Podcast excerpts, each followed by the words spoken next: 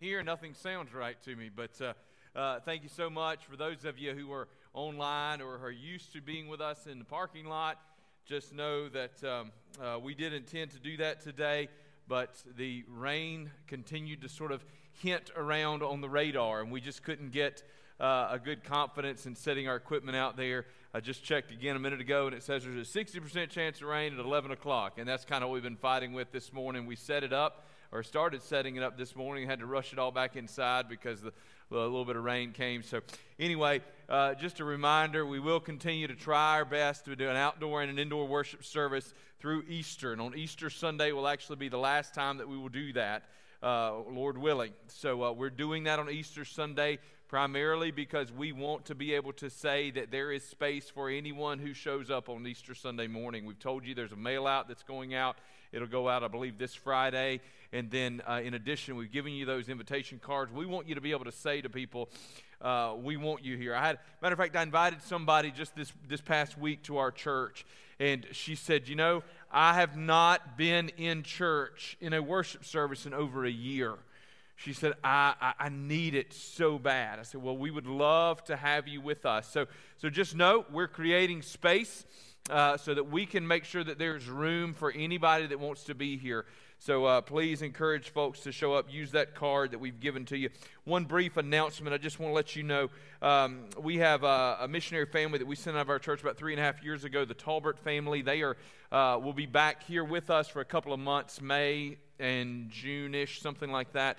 Um, and uh, our women's ministry is collecting gift cards and other things for them so that as they get here, they can just get their pantry stocked and maybe enjoy a taste of, uh, of Camden with uh, Chick fil A or whatever it is. So if you would like to care for that, you can actually write a check and drop it in the offering plate and just put in your memo note Talbert's or you could uh, purchase a gift card, drop it by the, the church office in whatever way you'd like to care for them. But just an opportunity for uh, you all, uh, for all of us to love on them as they show back up here in a couple of months. Having said all those things, we're in the book of Judges, chapter 2. Judges chapter 2. We're going to call a bit of an audible this morning. We're going to begin reading in verse 6. And we're going to read 6 through 10, and then we're going to flip over to the very last verse of the book of Judges, Judges chapter 21, verse 25.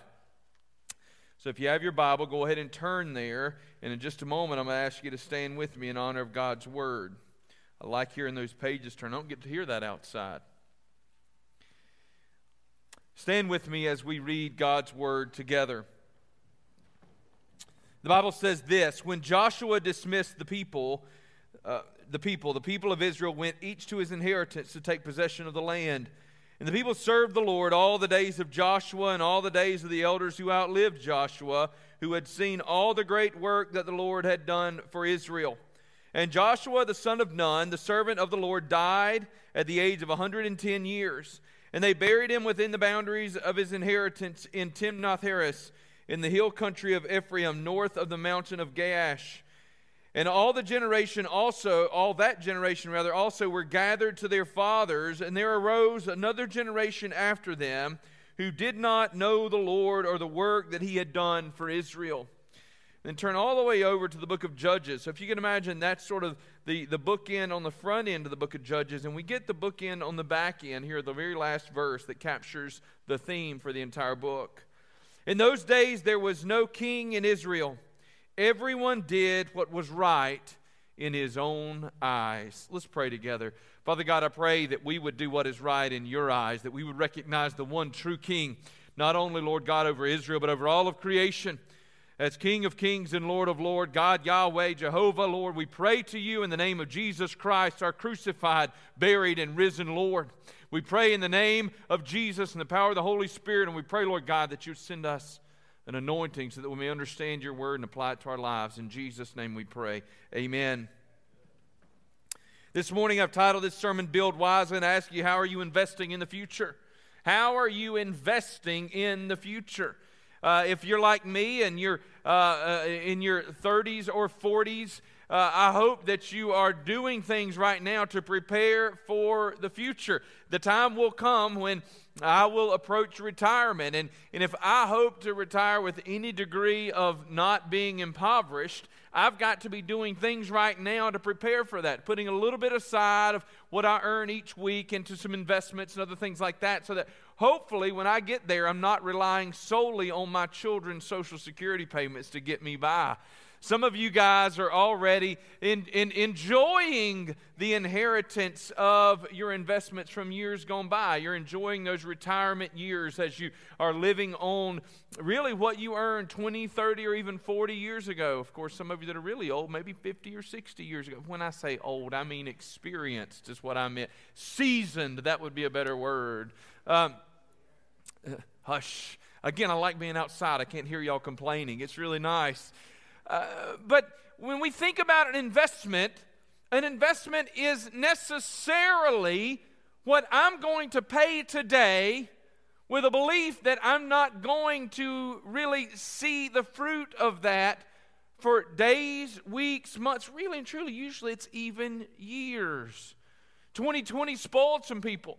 2020 spoiled some people who had invested in the stock market in a similar way that we saw with something like uh, the dot coms and things like that in the late 90s, where there was a whole lot of stock runs. And it's been, uh, some people made a lot of money in 2020, but most of the time our investments are not about what I'm going to make tomorrow, but how's it going to be- benefit me in the next 5, 10, 15, or 20 years? I have to be disciplined to invest, don't we? Because investment says, I'm not going to spend this money to satisfy or gratify what I would like to do with it today. Instead, I'm going to stick it over here because I expect that at some point in the, in, in the future, I'm going to need it. Folks, as it relates to discipleship, as it relates to building a church, a community of faith, as it relates to us praying for and looking for God to do something even within our own community, our own nation, our own world, let me suggest to you today that much of what it takes to build wisely in the kingdom of God is going to require from us investments in the future. It's going to cost us today with the prayerful hope that in the future we're going to see a return on those investments. We find ourselves in the book of Judges, and the book of Judges is uh, uh maybe the bloodiest book in all the Bible. It's horrible. We, we list, we've been listening with many of you. We've been working through the Bible together as a family. So we've been listening to it as a family. And uh, one of my kids, we were listening to it at the table. Maybe it was last night. One of my kids said, Man, Judges is kind of depressing. All they're doing is fighting and fighting and fighting. And, folks, the reason is that the book of Judges is a terribly depressing book. It's a book that constantly repeats the same story over and over and over again. It's a broken record. The story of a people who forgot the Lord, who have turned from the Lord, and there is no king. And let's not forget this when they say there is no king, not only was there no physical king, there's a spiritual component here that we need to be reminded that they were not honoring the true king of Israel. And as a result of that, each went after his own way. We are warned in the scripture that where there is no vision, the people perish. Well, here we are reminded that where there is no king, there is no unified vision. Everybody does what is right in their own eyes. Folks, can I tell you that when we all begin spiraling out of control and doing what is only right in our own eyes, we find ourselves pretty much in the world we live in today. But can I just warn you that if we're not careful, that becomes the culture not only of the world around us, but the culture of our church.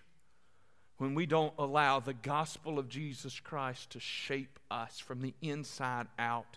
And it becomes that way quickly when we don't allow and use the gospel of Jesus to build on the next generation. It's important for us to recognize that what it was that happened. The Bible says that those of, in Joshua's generation continued to serve the Lord. And so they probably thought everything's okay, but none of them had looked beyond the current moment to consider what was on the horizon. There was a tidal wave ahead of them, and they closed their eyes and pretended like it wasn't there. What's it look like for us this morning? How are you investing in the future? I think that we can pick up some things where Joshua's generation failed and where we must not fail if we will see God do something great in this generation and in the generations to come. The first thing this morning is that you must serve faithfully. Y'all didn't see that coming, did you? You thought the first thing, certainly, that he'll say is what we're going to teach. But can I tell you that folks are forming an opinion? Your kids, your kids' kids, your kids' friends, the people that walk into this church are forming an opinion about Jesus and about the gospel, first about the way that we behave, and second about what it is that we say. Now, does that mean that the Word of God shouldn't drive everything we do? No, that's not what I'm saying to you. What I'm saying is that the people around you are judging Jesus based on the way that you behave. I'm just curious. If that's the case, if you look back at your life over the last day, week, month, or year, and somebody said, You're the only Jesus that I've seen, would you feel like, would you believe, would you say that the people in your life have seen a pretty good representation of Jesus? Better yet, would Jesus say, hey, that's pretty much how I would have wanted to have been represented today? Those are the words I would have encouraged you to use. That's the attitude I would have encouraged you to have. That's exactly how I would have used my social media if I were you. I dare say that many of us would have to look at Jesus and drop our head in shame. Many of us could really understand Peter dropping his head because though we may not have denied Jesus outright with our words, in the words of DC Talk, we walked out the door and denied him with our lifestyle. And we've done it in the church. It's good to have theology, good theology, and right beliefs, but if we're going to build something that matters, we have to show the world around us and the generation among us more than right beliefs. We must show them right actions. Jonathan Edwards has been called one of the greatest thinkers to ever live on American soil. His writings are voluminous.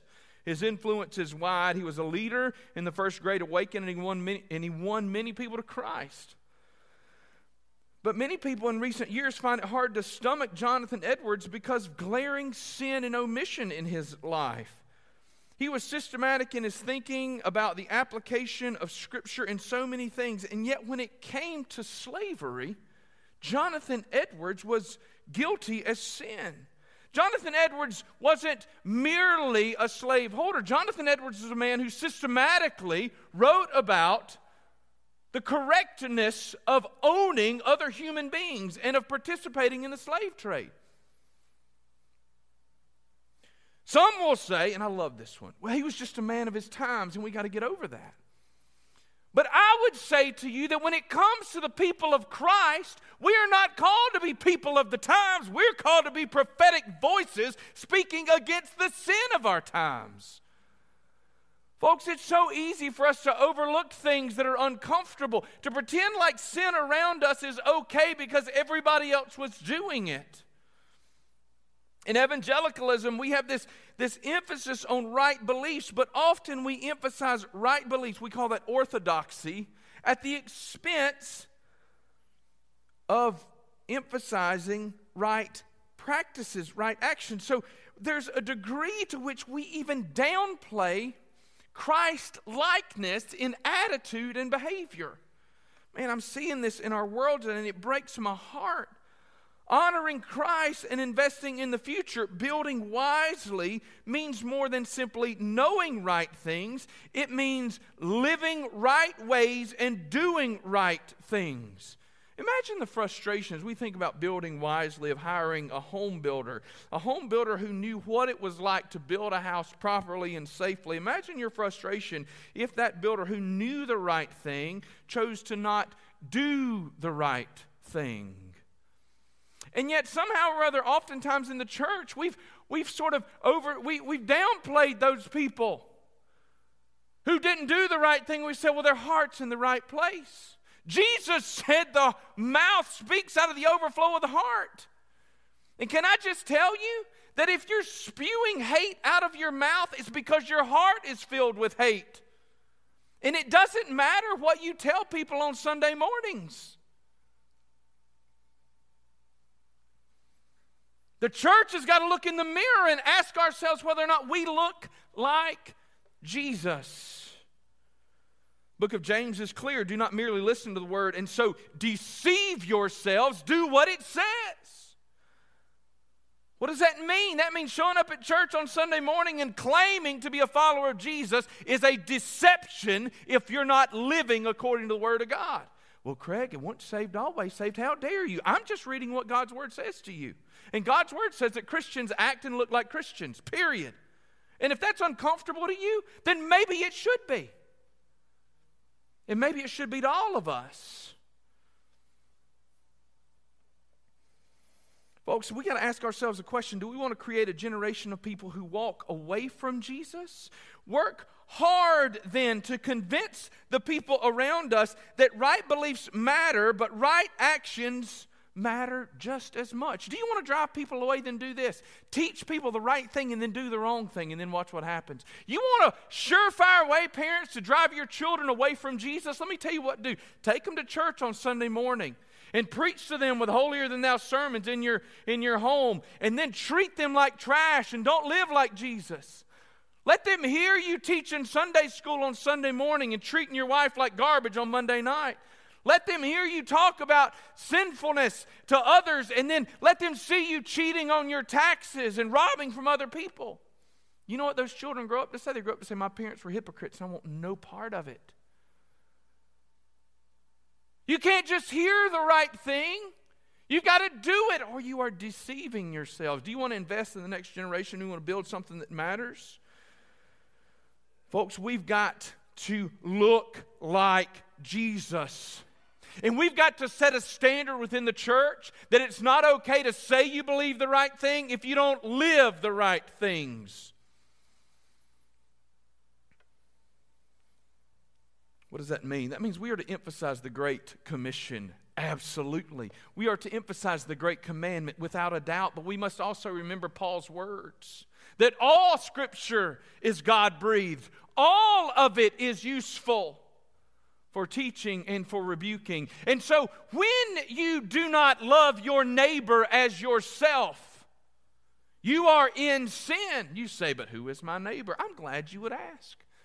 It turns out there was a self righteous lawyer who asked the same thing in Jesus' day. And that self righteous lawyer says, Well, Jesus, tell me who my neighbor is. And Jesus says, Well, your neighbor, Mr. Republican, is the Democrat. And your neighbor, Mr. Democrat, is the Republican. And your neighbor is the person on social media that you don't like. And your neighbor is your neighbor that lives beside you. Jesus says, Your neighbor is all of these people, and you are to love them.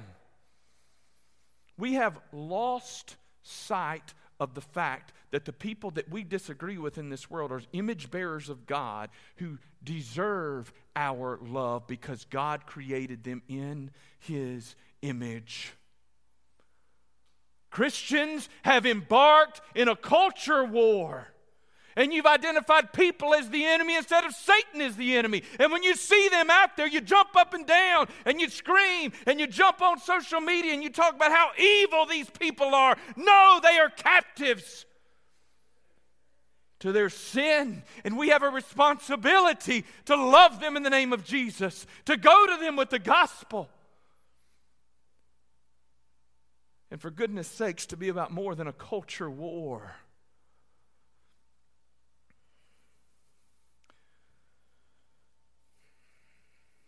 We are to love all people and to love them well and to serve faithfully. Do you want to build something that matters? Can I tell you that building something that matters is going to first begin with you acting like Jesus? Yes, I understand that you're not going to understand how to act like Jesus until you've been into God's Word. But, folks, what I want you to hear me say is that the people who walk into our church are judging Jesus within the first three minutes they get here. Do you know that people have decided whether or not they're going to believe anything I say within about 30 seconds of me opening my mouth? That's a reality. And guess what? If those people think I'm a jerk because of something else, then, then they have zero interest in hearing what I have to say. Why? Because I've done something that's suggested to them that Jesus is nothing they want anything to do with. How dare we malign the name of Jesus so that we can sharpen our political axis? Jesus matters more. The gospel matters more. And if we are truly committed to the gospel above all else, then listen to me. We will stop fighting about so many other things and we will focus only on sharing the hope that is found in the gospel of Jesus Christ. And we are going to open doors to share that when we love people in the name of Jesus. Serve faithfully Serve faithfully. The people of Joshua had seen the mighty works of God. They knew the work that the Lord had done for him, but maybe they didn't teach it. We don't know, but we know for sure they didn't model it in front of their children, did they? They didn't model it in front of the next generations to come because the generations that followed them said, hey, we can do what's right in our own eyes. If we turn back to the book of Joshua, what we find out is the only thing that the people of the book of Judges did was exactly what they'd seen their parents do, isn't it? I've started calling my children Israelites. Because they constantly do what I tell them not to do. And because in grace and mercy I continue to bestow upon them the blessings of the promise. Parents, I would encourage you to use the same language. We should be uniform in the way that we apply the scripture. Of course, we have to look in the mirror and say, I too am Israel, don't we? And yet, how dare we not do all that we can to not honor the Lord? Why would this generation have done what they did? They modeled exactly what they had seen their parents do, but guess what happens? They tend to do it to the nth degree, don't they? Don't our kids tend to ratchet up? Especially those negative character traits they inherit for their mom and dad. Parents, how many of you have seen this in your kids? You're like, yeah, that one comes from me. I wish this, I wish they didn't get that from me. I love this when my sweet wife goes, Oh, that one's yours. You don't know that. That's not my character trait. That might have come from you.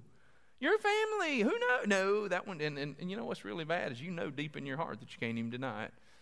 You know it. I know it too. When my children are sweet and loving, they get that from me too. I just want y'all to know that. Folks, the next generation is watching us.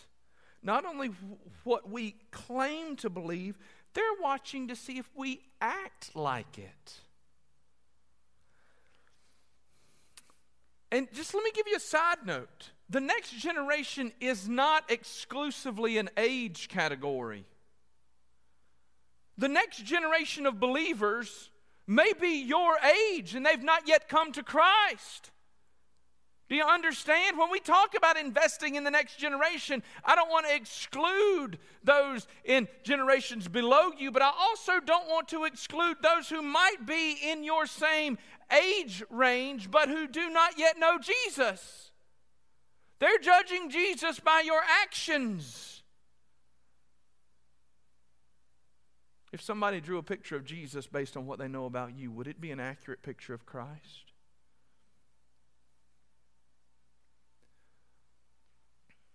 You want to invest in the next generation, serve faithfully. Serve faithfully. Second, invest in the next generation. As you live your life before the next generation, make sure you're actually investing in them.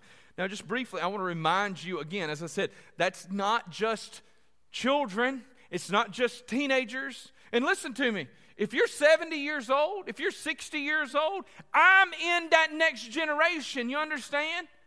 It's not always that you're investing in a, a 13 year old. You might be investing in a 45 year old, but invest in them. Now, what does it look like? We invest in the next generation by being intentional in our discipleship practices. For instance, the Bible says that they did not know the Lord or the work that He had done for this for, for, for Israel. How in the world would they not have known? Because nobody told them.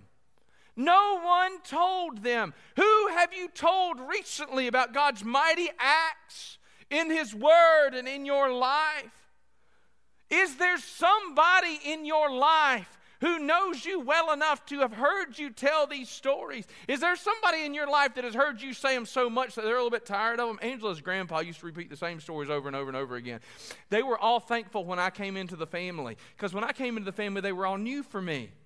And so when he started telling his stories, they would all leave. And I would sit there just raptured to hear him tell his stories. He was a World War II veteran and, and had experienced so many things in his life. The rest of the family was so thankful that he and I could walk into the den and he could tell me his stories. And I would sit and listen, and they would go do whatever in the world they were going to do. Is there anybody that's heard you talk so much about Jesus that they're rolling their eyes going, I've already heard this? Is there anybody, I mean, seriously, is there anybody in your life that goes, Yes, yes, I know? You were bound for hell and now you're bound for heaven. I, I, I've heard. I know what God did. Why not? Why? Certainly, they've heard a hundred times about that deer you shot two years ago, but they've not heard a hundred times about that Jesus that you experienced 20 years ago. Invest in the next generation. Remember that investing means that I am paying something forward. Sometimes investing in the next generation means that I assume that what I'm doing might not have an impact today or tomorrow. I might not see the fruit of this investment for the next three, four, five years. Some of you teachers, middle school teachers, I think middle school teachers are the, are, are the greatest investors because middle schoolers are aggravating, right? Those of you that teach sixth grade, God bless you. There's nothing like a sixth grade, except mine. My sixth grader's awesome, but the rest of y'all sixth graders, I don't even know. But sixth graders, I mean, they come in, especially sixth grade boys, nothing personal, guys. It's such an awkward age. You're trying to figure out, you, you know, I, um, uh, what's his face said, you know, I'm 18, am I a boy or am I a man? Forget about 18. Like, like 12 is hard. What in the world do you do? You got all these things going on. Sixth grade teachers are teaching these little sixth graders. And what you know is that this thing is going to be something completely different in two years, but for right now, you got to deal with what you got. And so you're trying your best to teach them what it is to be a great student, what it is to be responsible. And listen, they're still not sure if they're in fourth grade or eighth grade, they're right there in the middle. But then you're this sixth grade teacher and you see them in the eighth grade and you go, I knew it was there. I knew it. I, I could see it coming. And then one day you see them and they're, they're in the 12th grade and you go, Yes, yes, this is why. This is why we labored over that math because I knew you could do it. I could see what was coming. That sixth grader couldn't see it, but you knew. That's why sixth grade's so hard. They don't know what's around the corner. We know, and we're just trying to get them there, you know? Just go. We got this. Let's do it. Folks, sometimes that's what discipleship's like. That's what investing in the next generation is. It's putting your arm around that one and going, look here, I know what's coming. I say it to my kids a lot of times. I say, listen, you don't see around the corner, but I see it. And so, why are we doing this right now? It, it, you're right. It really doesn't matter that much right now, but it matters for what's coming two years from now. I've made myself uncomfortable I made you uncomfortable because we're preparing for what's ahead. The, the people that jo- in Joshua's generation did not do a good enough job at preparing the coming generation. Folks, investing in them means we're giving something up now because we know what it can be in the future. So let me just say this. When it comes to discipleship in the local church, it costs you something right now. When you take that brand new believer and you begin trying to help them understand what it looks like to follow Jesus, it's costly. It costs you time. It costs you it costs you emotional energy. Because you say, "Hey, don't you get it?" and then they come back the next week or the next two weeks or three weeks down the road and they go, hey, you know, I, I, I, I, was trying to follow Jesus, but I did that same sinful thing over again. And you're going, why did you do it again? And that's what you want to do, but then you remember that Jesus didn't shake you every time because you are Israel. And instead, like Peter, he says, Do you love me? Then come on. And we arm them up and we love on them. What are you doing to invest in the next generation? Not only to live out your Christian faith before the watching world, but to actually invest. In 2032, our church is going to turn 100. And in coming weeks, you're going to hear more plans from me about what it looks like for how we can prepare for the next 100 years of ministry as a church. That's right. We got to be thinking that way because we've got to be investing not just in today, but in the future. One of the most important things you'll do for the next generation is to invest. So you're going to invest your time. So I'm going to go ahead and say this to you. If there's not somebody that you're giving it, your time to today, find them. Don't make it weird. Let me just encourage you don't make it weird. Kevin, I would love to have an intentional discipling relationship with you. Can we begin meeting once a week? Even Kevin, as weird as he is, is going to say no.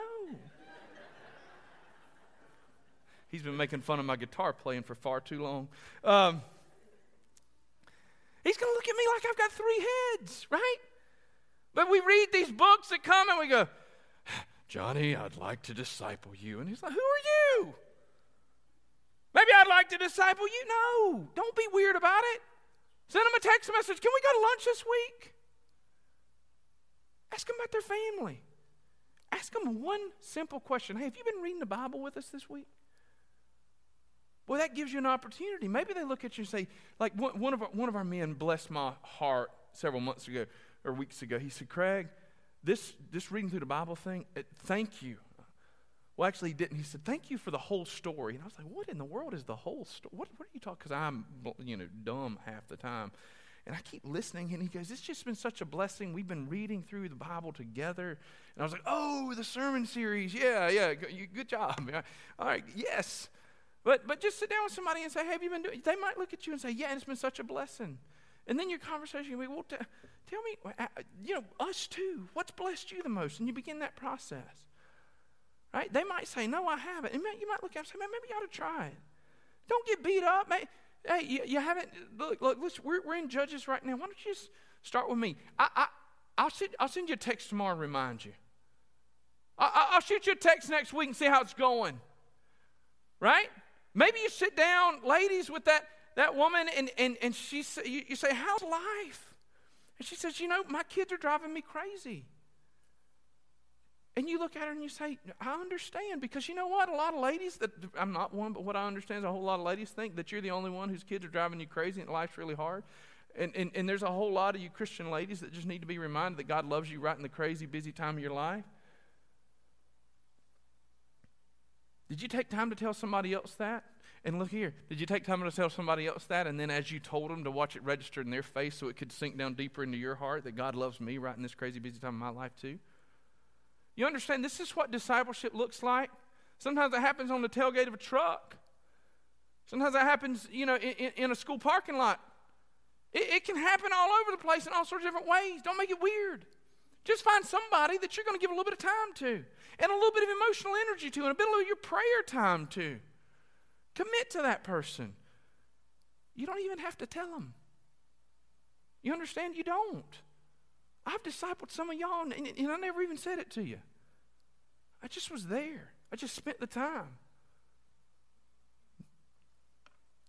Invest in the next generations, invest your time. It, it's important, but also, let me just encourage you invest financially in the next generation. Now, that certainly means tithing. And, and God's been so good to our church.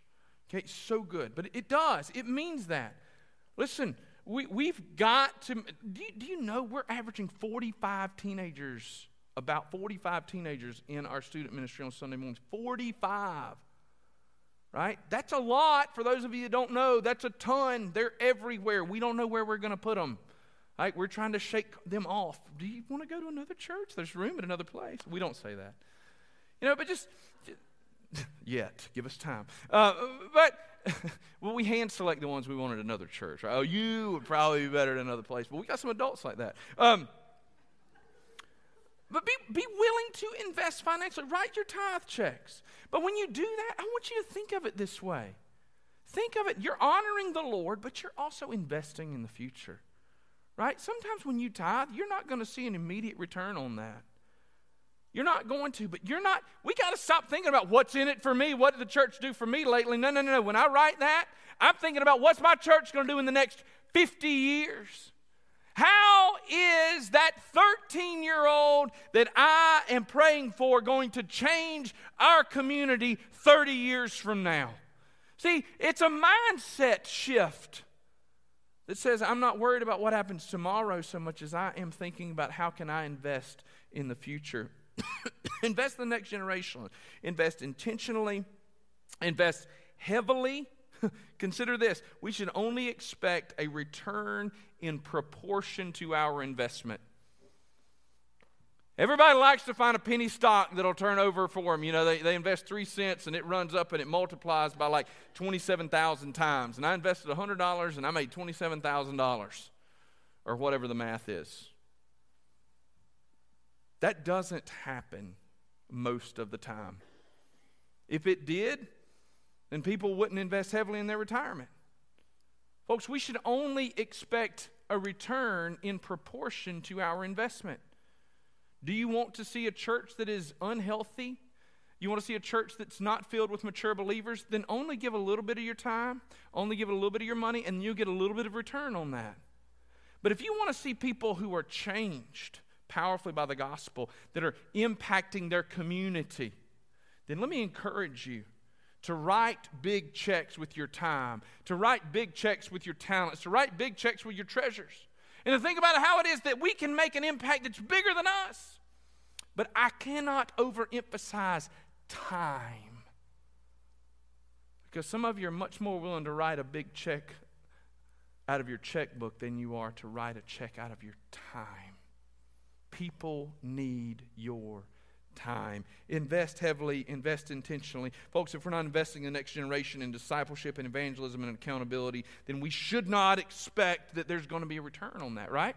What is it going to do? Just magically happen? No, we've got to invest. And then finally, capitalize on the return. When we think about our money, uh, you know, our investments are, are really not helpful unless we capitalize on them. So imagine how crazy it would be to have $10 million sitting in the bank and then to be starving because you wouldn't take that money out because you got so some of you are laughing but you got so caught up in seeing that, that account grow that you watched yourself you let yourself starve.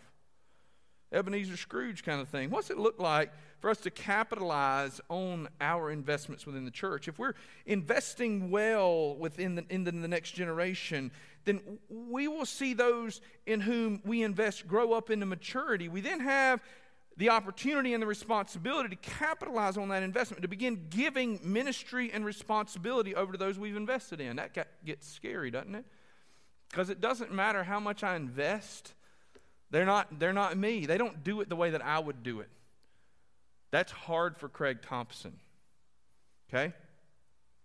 Because what the people who work here know, and some of you who have worked here in the past know, is that I don't always have a good way to say what I want to happen, but in my brain, there's a way that I think everything should happen.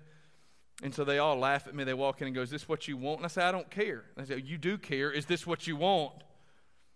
Folks, when we give away ministry, sometimes we got to be like, all right, this is not the way I would have done it, but it's, it's okay. Now, we, we turn all the way back to, to the end of Judges because you were wondering if that was ever going to come back into play. And in that bookend at the end of Judges, we read what? We read, if I can get there. We read, In those days there was no king in Israel, and everyone did what was right in his own eyes. See, when we give away ministry, let me back up. We often don't give away ministry and responsibility because we are afraid that people will change something. They won't do it the way I thought they should or the way I wanted it. And then, if we're not careful, we begin to say that my way is not only a good way, maybe not even only the best way, but my way is God's way. Okay? Now, you go, we would never do that. Listen, all of y'all, most of y'all in here have lived long enough to remember a time when somebody judged somebody because they didn't show up to church with a tie on or whatever, because God's people wear a tie to church. Okay, COVID broke all that because we don't even know what to wear anymore. I don't even know if I'm going to be inside or outside. I don't know if, like this morning, I have a heavy coat in my office because I wasn't sure what I was going to be preaching and I forgot my tie. Nobody's even judging me anymore. But listen, we can laugh at that, but if we're not careful, we find ourselves doing the exact same thing. So we return to Judges 21 25 that says, There was no king in Israel, and everyone did what was right in his own eyes. So, what is our goal? You say, Craig, how does that have anything to do? Watch this. You ready? Pay attention. We need to see this. If we establish that there is one king and his name is Jesus, and if we disciple people under that one king. We teach them to follow King Jesus, to love his word, to honor his word, and to obey his word. When that happens, when people serve Jesus, they may take us in different directions. But when we've all decided to serve King Jesus, we have to be okay with a different direction as long as they are serving Jesus and walking in ways that are in line with His ways and that honor Him. Folks, capitalizing on our investments means that we begin to give away the ministry and the responsibilities. And we say, you might do it different, but as long as what you're doing accords with this word, I might not like it, but I'm going to learn to love it because Jesus said it's okay.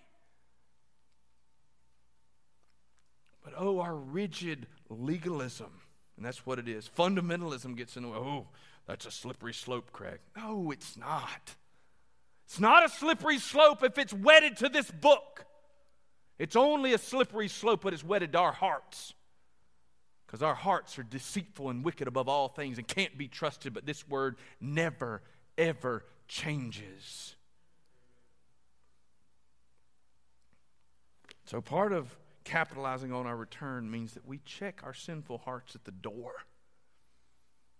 And we pray that God would take the hearts of flesh that He gave us when He saved us and continue to work to mold them more and more into His image. And that we would be okay with worldviews that are shaped by a Middle Eastern man who lived 2,000 years ago more than by the politics of our day. In conclusion, what in the world are we talking about? What are we building? What are we building? What are we willing to, to, to give up? What are we willing to invest? Folks, I want to ask you this question. Not how are you investing in the future? That's what we began with. I want to transition to this. Are you willing to invest in the future? Are you willing? Every investment comes with risks. Because when I invest my money, they can give us all the guarantees, but the reality is there's a risk. There's a risk. No matter what you invest in, there's always going to be a risk. One of the risks to our investment in the next generation is that they may build a church that looks incredibly different from ours.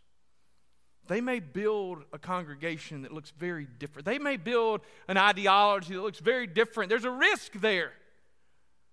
But as long as we're giving them the gospel, the reward may just be that God brings about a new reformation in our church and in our world that brings us not further away from Jesus, but closer in line with his teachings and allows us to impact our world with the gospel of Jesus Christ.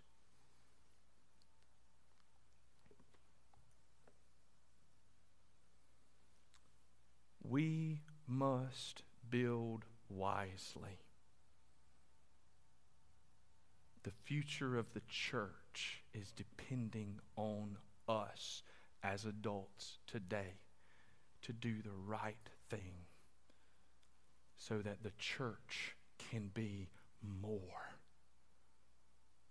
impacting more, changing more lives in all the years to come. Are you willing to invest heavily so that we can make a change? That's my that's the invitation this morning. Are you willing to give up something so that the future can be better than the present? Folks, we live in a world that is divided, that is hurting. We saw another mass murder this week. Our world is hurting, and we have the answer.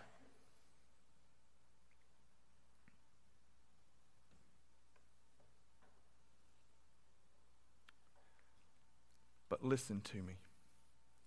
We are depending on the generations ahead of us to make the difference. Folks, we don't give up, but let's just be honest. Some of our generations have already shot our shot. And we need to be investing heavily with prayers that the generations after us will do better than we have. will you invest in the generations behind you? This morning, this altar's open. Perhaps you'd like to come and pray. Uh, I'd be happy to pray with you. I'll be standing right over here. Maybe this morning, you just need to raise your hands and sing and commit to the Lord with that song. Maybe you need to pull out your bulletin and a piece of paper or your phone and your notes app and you need to start jotting down the names of the people. Maybe you need to pull out your checkbook and you start writing checks. But, folks, we've got to invest with hopes and prayers that the next generation will be better than we are. And I believe with all of my heart that Jesus is enough to make that happen. Stand with me as we pray.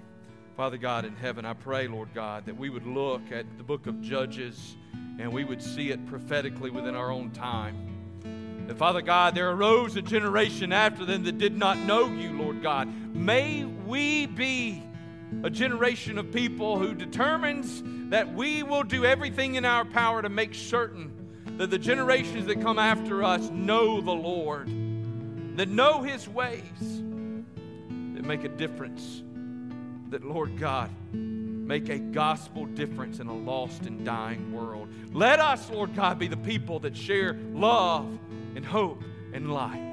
In Jesus' name, amen. Sing with us this morning.